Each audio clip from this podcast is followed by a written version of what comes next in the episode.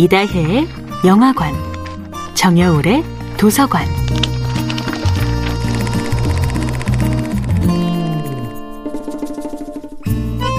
안녕하세요. 여러분과 아름답고 풍요로운 책 이야기를 나누고 있는 작가 정여울입니다. 이번 주 함께하는 작품은 토마스 아디의 테스입니다. 색칠 공부 테라피를 비롯한 각종 미술 치료가 대중의 사랑을 받고 있습니다. 아름다운 그림을 스스로 완성해 나간다는 기쁨과 자기만의 창조성을 표출한다는 뿌듯함.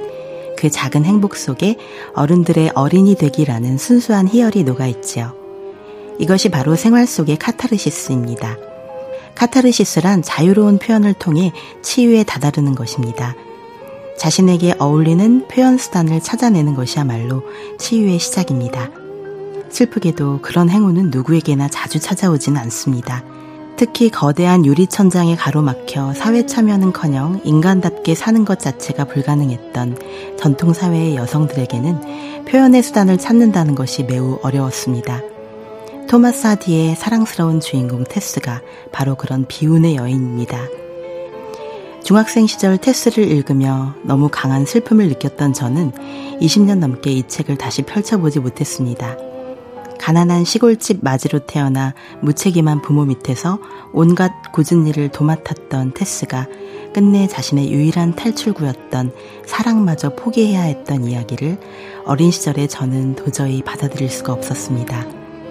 그런데 심리학에서 이야기하는 내향성과 외향성에 관심을 가지던 도중 저는 테스가 바로 전형적인 내향성 인격이라는 점을 알게 되었습니다. 오랜만에 다시 읽는 테스는 저에게 새로운 심리적 화두를 던져줍니다. 내향적인 사람에게는 정말로 카타르시스의 기회가 찾아오지 않는 것일까요? 내성적인 사람은 안으로 분노를 사귀는 것밖에는 다른 길이 없는 것일까요?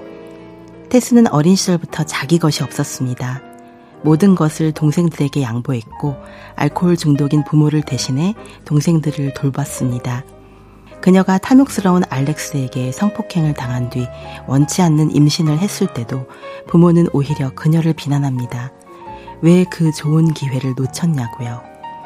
테스에게는 다정한 부모는 물론 이해심 깊은 친구조차도 없었습니다. 보수적인 시골 마을 사람들은 테스를 돕기는 커녕 더욱 고립무원의 상태로 몰아갔습니다.